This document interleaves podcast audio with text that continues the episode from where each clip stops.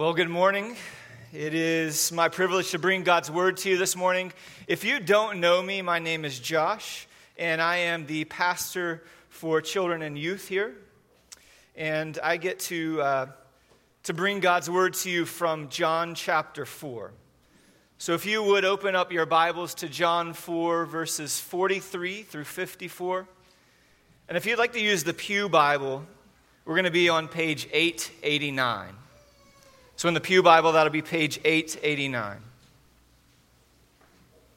And as you're opening your Bibles there, uh, I just want to catch you up if maybe you haven't been here the last two times I preached. I'm going through the seven signs in John. And this is the third one that we get to. And I really like it that John is very, very clear at the end of this gospel account he tells us exactly why he records these seven signs. He says it's so that you and I might believe that Jesus Christ is the Son of God. And so, with that in mind, let's go now to our Heavenly Father.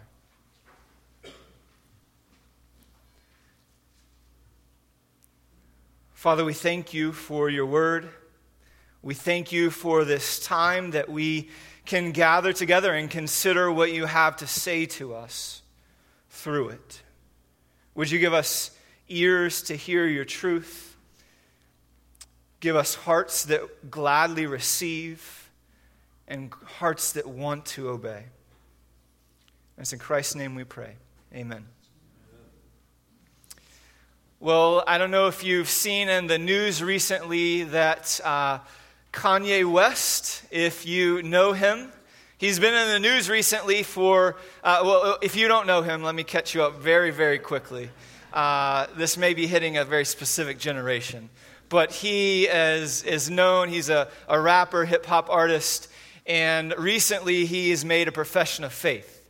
He's claimed to come to Christ. And I don't know if, he, if it's genuine or not, but long before he's made this profession of Christ, he has a song that was released in 2005 and it's called Gold Digger. And I was requested by my kids to ask Pastor Stephen to join me, and I rap it and he beatbox for us. But uh, I thought, well, I don't want to be tempted by the lure of getting signed by a record label, so I'm going to tamp it down just a little bit today for you. So I'm just going to read you not all of the lyrics. Trust me, you don't want to hear all of the lyrics, but just a few of them, okay? So remember that the title is Gold Digger. She take my money when I'm in need. Yeah, she's a trifling friend indeed. Oh, she's a gold digger way over town that digs on me. Cutie the bomb met her at a beauty salon with a baby Louis Vuitton under her underarm. Yeah, she's a gold digger. I think we can we can hear what's going on in these lyrics, right? This lady who's looking to use a man to get something from him. Perhaps we've seen this in our life with others, or we've heard of it happening where maybe even kids want to go to, to one kid's house because they've got the really cool toy that they want to play with. Or maybe the boss being skeptical of making friends with other employees at work because they think, well, maybe they want to use me to get a promotion when it's up. But imagine if you and I could do anything, that we could perform any miracle or have access to anything that we ever wanted. I think you and I would probably be skeptical of others wanting to be our friends as well. We might be wondering do they, do they want to be my friend just because they want to use me, or do they really want to be my friend because they like me? They, they like me for who I am. But the difference here is that Jesus, who does have all things at his access, who can do anything, he knows the heart of man. He can see and know why people come to him and seek him. So, with that in mind, let's look at God's word, beginning in verse 43. After the two days, he, that is Jesus, departed for Galilee. For Jesus himself had testified that a prophet has no honor in his own hometown. So when he came to Galilee, the Galileans welcomed him, having seen all that he had done in Jerusalem at the feast, for they too had gone to the feast. So he came again to Cana in Galilee, where he had made water wine. And at Capernaum there was an official whose son was ill. When this man heard that Jesus had come from Judea to Galilee, he went to him and asked him to come down and heal his son, for he was at the point of death. So Jesus said to him, Unless you see signs and wonders, you will not believe. The official said to him, Sir, come down before my child dies. Jesus said to him, Go, your son will live. The man believed the word that Jesus spoke to him and went on his way. As he was going down, his servants met him and told him that his son was recovering. So he asked them the hour when he began to get better. And they said to him, Yesterday, as at the seventh hour, the fever left him. The father knew that was the hour when Jesus had said to him, Your son will live. And he himself believed, and all his household. This was now the second sign that Jesus did when he had come from Judea to Galilee. So, verse 54, right? It tells us that this is the second sign that Jesus did when he came from Judea to Galilee. But just a few minutes ago, I told you this is the third sign. So, if you remember all the way back to chapter 2, Jesus comes to Galilee. He turns water into wine at this wedding feast. And then he goes back to Jerusalem. Right? So, this water to wine is the first sign. And then we see he goes to Jerusalem and cleanses the temple in, at the second part, uh, second half of John chapter 2. And John also tells us there that that too is a sign. So I think why John tells us in verse 54, he says this is the second sign that Jesus does after he comes from Judea back to Galilee. So the third sign total, the second one that he's doing in Galilee. And so after two days, at the very beginning of John uh, chapter 4, we see Jesus must go through Samaria as he makes his way back to Galilee, which we were reading from. And we see that these Samaritans, these half breeds, they actually warmly welcomed Jesus. They adored him because of the word he spoke to them, and they even believed that he was the Savior of the world. So, as Jesus makes his way back to this hometown of Galilee, you would think, of all people, his hometown people would receive him with love, with rejoicing, with adoration. And in fact, it tells us in verse 45, right? They welcomed him. But we see this difficulty between verse 44 and verse 45, right? Jesus, uh, or uh, John gives us this note. It says, For Jesus, in verse 44, Jesus himself had testified that a prophet has no honor in his hometown.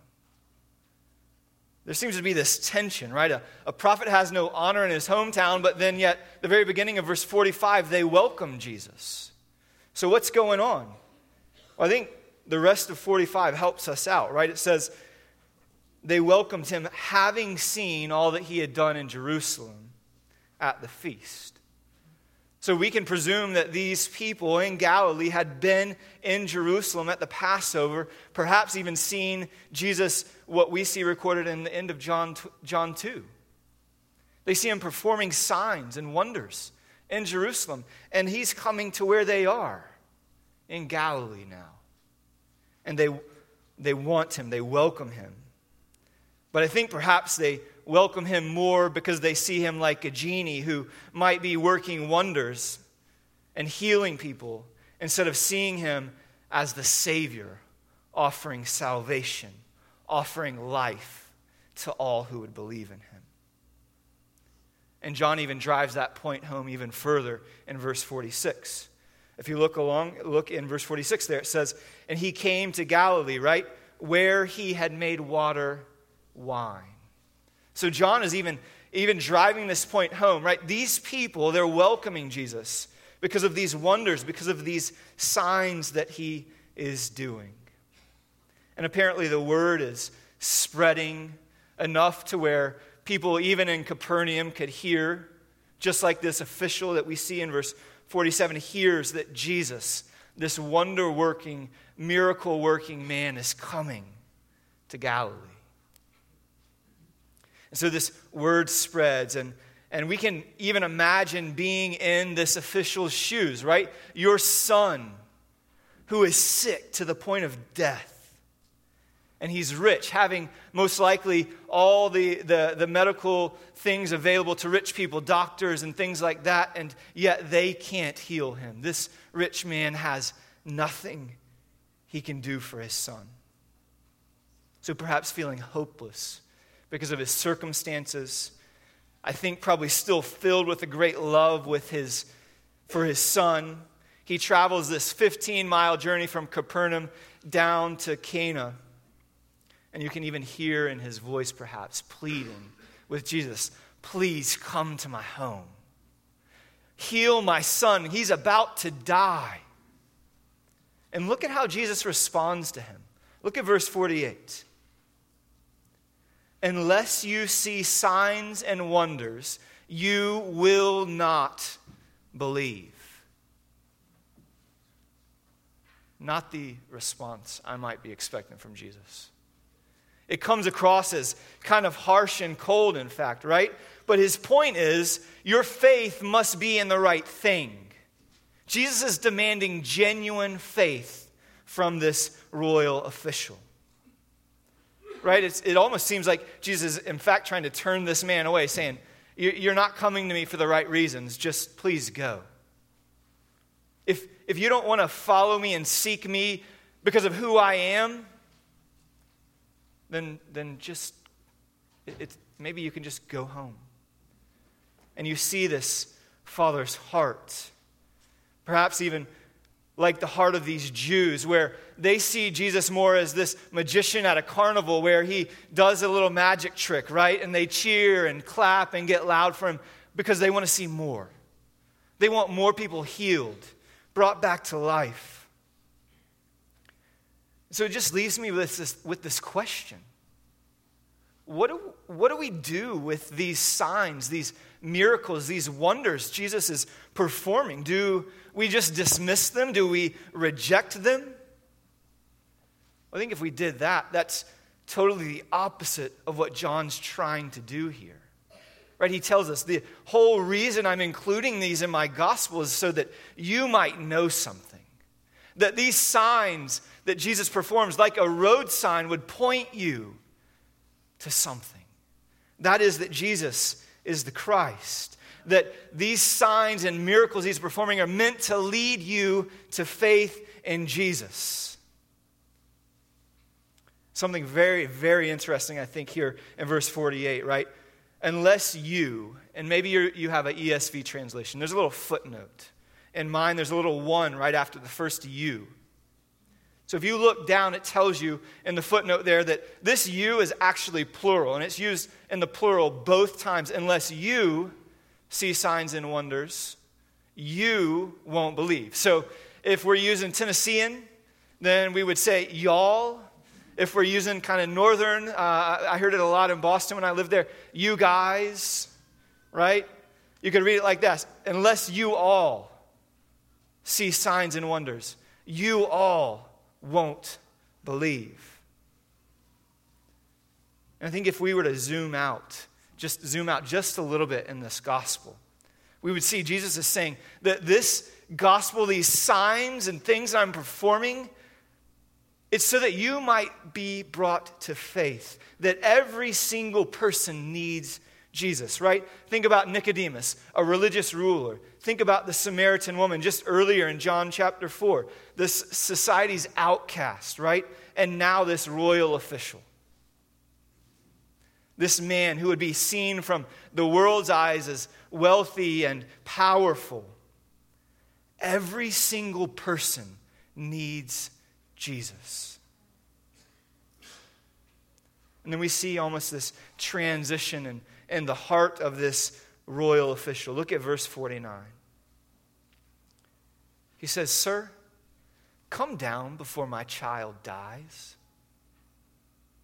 Right? You can almost hear a desperation, a begging of Jesus by this man. And if you've ever visited a children's hospital where, where kids are deathly ill, you walk down the hallways and it's sad. You, your heart just feels burdened and aches for these kids. And then you think about the parents, right? Parents who are watching their kids suffer, who maybe have weeks or maybe even months, if they're lucky, before they die, unless they are healed. So you can even, I think, probably identify in some ways with this man who sees his son dying before his very eyes, and he just says, Jesus, please just come home with me. I just want you to come and see my son. And you notice this second time he appeals to Christ, there's no mention of healing. He just wants Jesus to be there. But how does Jesus respond? He doesn't say, Sure, yeah, I'm, I'm coming, or I'll be there in a day or two. He gives him a command, right? A command that demands a response. He says, Go, your son will live. And this command, it's a command that can only be obeyed if someone has true, genuine faith. Right? So let me give you just a, a, an example that you as a parent or even a grandparent have probably encountered. You go to the pool in the summer and you walk in the pool, you stand maybe four or five feet away from the edge, and your child who doesn't know how to swim, you call out to them, jump to dad. Right? And then they kind of look and their knees start shaking. They're scared. And then you appeal to them, don't you know that Daddy, I'm, I'm able. I'm not the strongest man, but I'm at least able to catch you, and I love you. I want to catch you.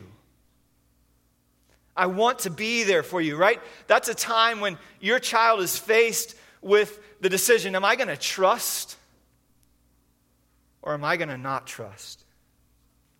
I think this man is faced with the very same predicament where Jesus says, Go, your son will live. You also see this with the rich young ruler, if you remember him, right? He comes to Jesus and says, Well, what can I do to inherit eternal life?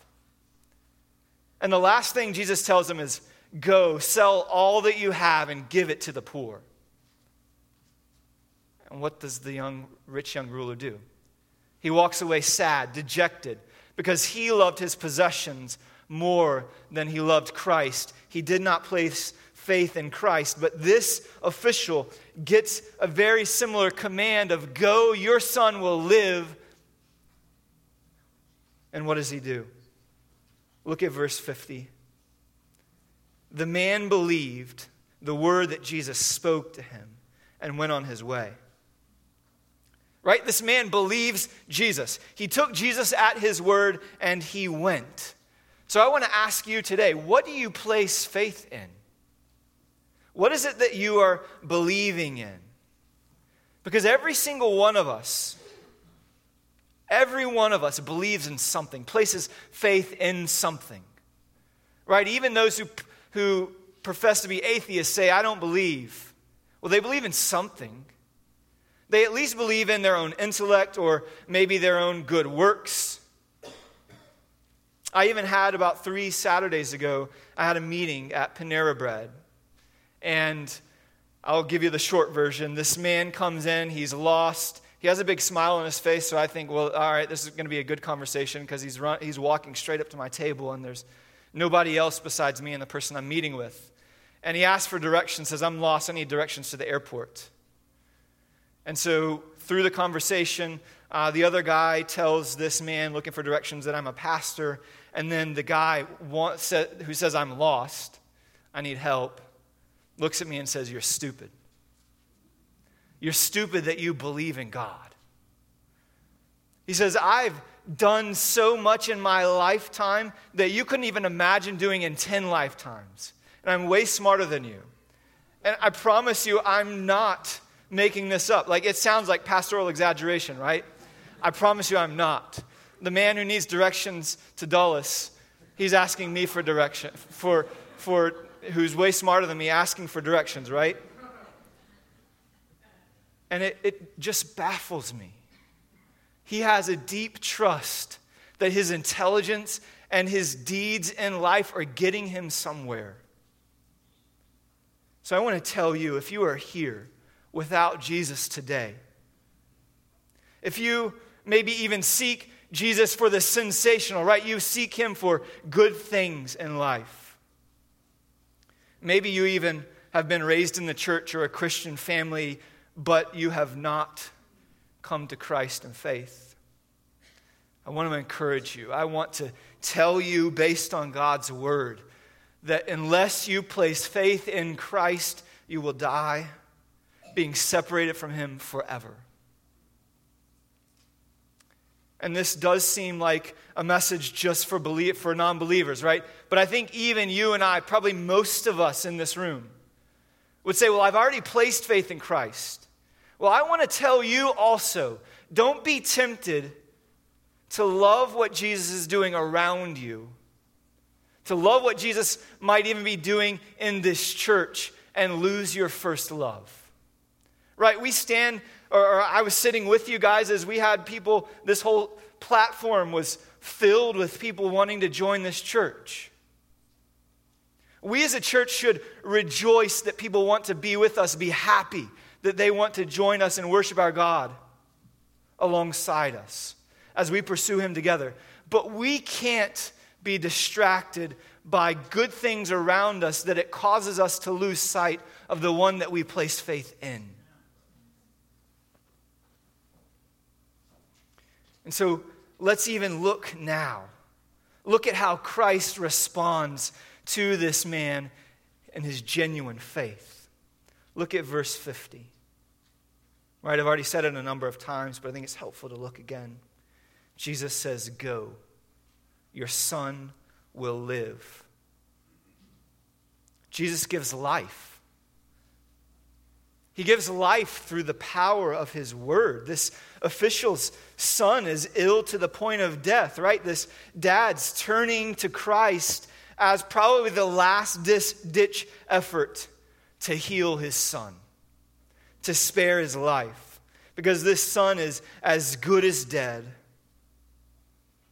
And even though this man came to Christ, fascinated by him being a healer, a wonder worker, I think we see this man turning in faith to Christ.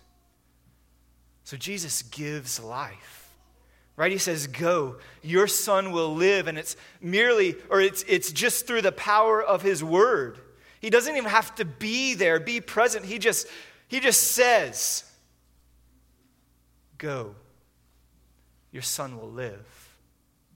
I think that's a wonderful encouragement to us, right? The word of Christ always does what the word of Christ does, what he says. He gives life through the power of his word. So if you haven't experienced the power of Christ's word in your life, where he maybe has given you life, it's not an accident that you are here today. You've not accidentally wandered down the street in your car and showed up in this building. It is no accident at all that God has you here to hear His word. That you might encounter this Christ just like this Father did and see Him more than just a mere miracle worker, one who performs signs and wonders, but that you would see Him that you would look on him as a wonderful Savior holding out hope that he can give you life. So listen, all of us, apart from Christ, are sick like this young man, like this boy. But in fact, God's word tells us our state apart from Christ is actually much worse than this young man. According to Ephesians 2, we were dead in our trespasses and sins. We had no hope of being brought back to life by ourselves. But there is great glory in knowing that Christ delights to give life. This ought to th- thrill your soul because Christ wants to give life. He wants to free you from sin. He wants you to experience joy in Him if you would believe. This even reminds me so much of what we see in creation, right? Remember Genesis 1 and 2. God forms man out of the dust of the earth. But it's not until God breathes life that this thing, this, this soon to be person formed out of dust that actually takes breath, he is not alive until God breathes on him through the power of his word and says, You may live. So we have this, you have this same hope if you would place faith in Christ today. That you would be brought to new life through the power of Christ's words. And perhaps the most precious thing that you could hear today if you believe in Christ is this You, my son, you, my daughter, may have life if you would believe in Christ. But also, if you are already in Christ, this should bring great joy to your soul, right? Because maybe you were like this father who one day approached God, maybe even numerous times in a way because you were trying to get something from him. You sought him, you wanted to be near him because you wanted good things from him. But then, by God's grace to you, you encountered Christ and you placed faith in him. And he says, I give you life. Isn't that good news to you who have already received Christ that you are alive, that you've been taken from the domain of darkness and been brought to this glorious kingdom of light? If you've placed faith in him, I want to encourage you that this is true of you today. So, with these words that Christ gives to this man, Go, your son will live. Let's look again. Let's look further down to verse 51. We're going to see here that the result of genuine faith in this man's life. As he was going down, his servants met him and told him, told him that his son was recovering. So he asked them the hour when he began to get better, and they said to him, Yesterday at the seventh hour the fever left him. The father knew that was the hour when Jesus had said to him, Your son will live. And he himself believed, and all his household. Right? So this man encounters Christ. Christ tells him, Go, your son will live. He believes and he heads home. And he doesn't even get to get home yet, and his servants meet him. And they give him great news, right? Your son, he's on the mend, he's getting better. The fever has left him. And I can only imagine this father and his great excitement is also curious like, hey, when, when did this start to happen, right? He asks his, his servants. And they say, well, it was at the seventh hour. So for us, we would say that's 1 p.m. And he knows this is the exact time that Christ spoke the words, Your son will live. How much joy do you think the father's heart probably even starts pulsating because he's getting so excited? Maybe he's crying or weeping as he hears this news. Maybe he's dancing, hopping, and skipping all the way home, right? Because he knows his son has been healed. But I can also think that maybe in the back of his mind, as he excitedly hurries home, that he's thinking, he's way more than just some ordinary man. Right? The thing that he already believed that Jesus was the Christ, it's being confirmed in his life. The very thing that Jesus says has happened. His faith is being confirmed by seeing the work of God in the life of his son. And then, according to verse 53, it says, He believed, and all his household. Right? I think this is probably something similar in, in your life where you believe something to be true, and then later on, maybe a few weeks or a month later, You get more evidence supporting what you already believe, and you're confirmed even more in your heart. I have not believed something in vain. I think perhaps something like that is going on with this father, right? He believes the word of Christ. He hears that his son has been healed, he has been given life, and he's confirmed. And his joy, it, it probably only grows. And as he gets home, he begins to share the gospel with his family, telling them of this good news of Christ. And it reminds me so much of the disciples that followed Jesus. Right before the resurrection, they seemed to be at times men of great faith, and then other times they just seemed to be big scaredy cats. Right? They, they go out and they heal people. They bring the, they bring people to Jesus. They're even teaching and baptizing, they're casting out demons. But then also they get so scared on the storm tossed sea. Or even as Jesus is about to be crucified, they all turn their back on him, they deny him. But once Christ had been raised from the grave, once their faith had been confirmed in the resurrection, they go out and they tell the world. Nothing can stop them, not even the fear of death can stop them. So I wonder if it's something like this, where this father who believes in Christ and then it's confirmed that his son is alive, that he goes home and tells his household.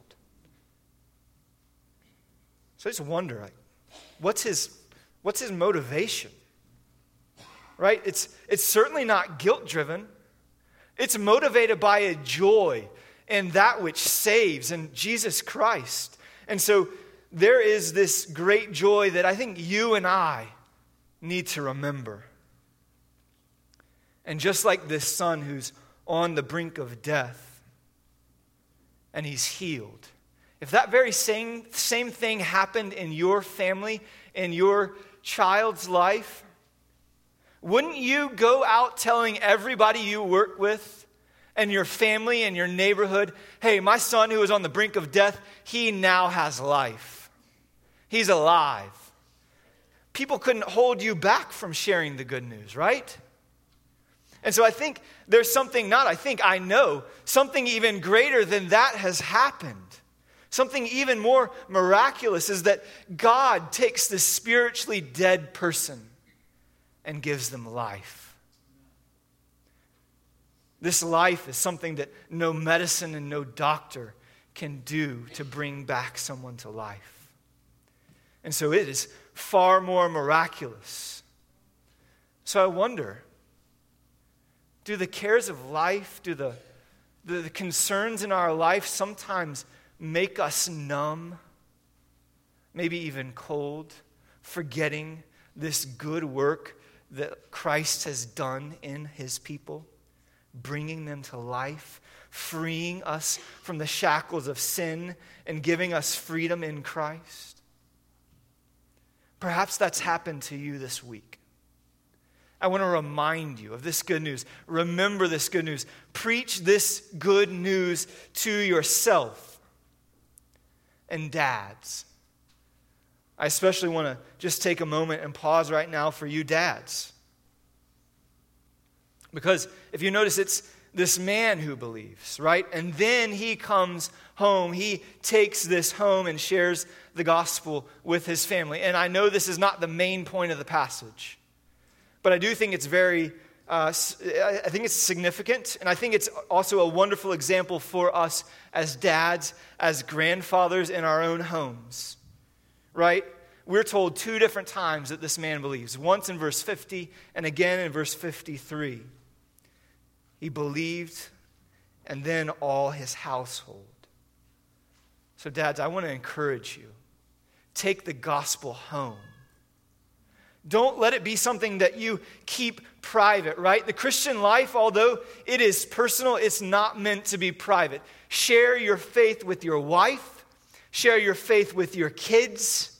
Pray with them in the car, in your home. Let them see a dad who, even when he goes through difficult things in life, clings to Jesus. Let them see a dad who is quick to run to his Savior. So, dads, let's lead our families to Jesus. And I don't want to leave us I don't want us to leave today without just saying one last thing, right? If you're here, if you've been using Jesus in transactional terms, you come near to him because you are hoping that you might get some of these good things from him. If you've not placed faith in Jesus Christ, then you are dead.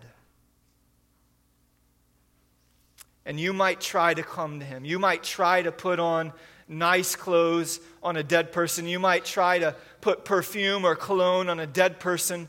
But ultimately, none of that brings a dead person to life.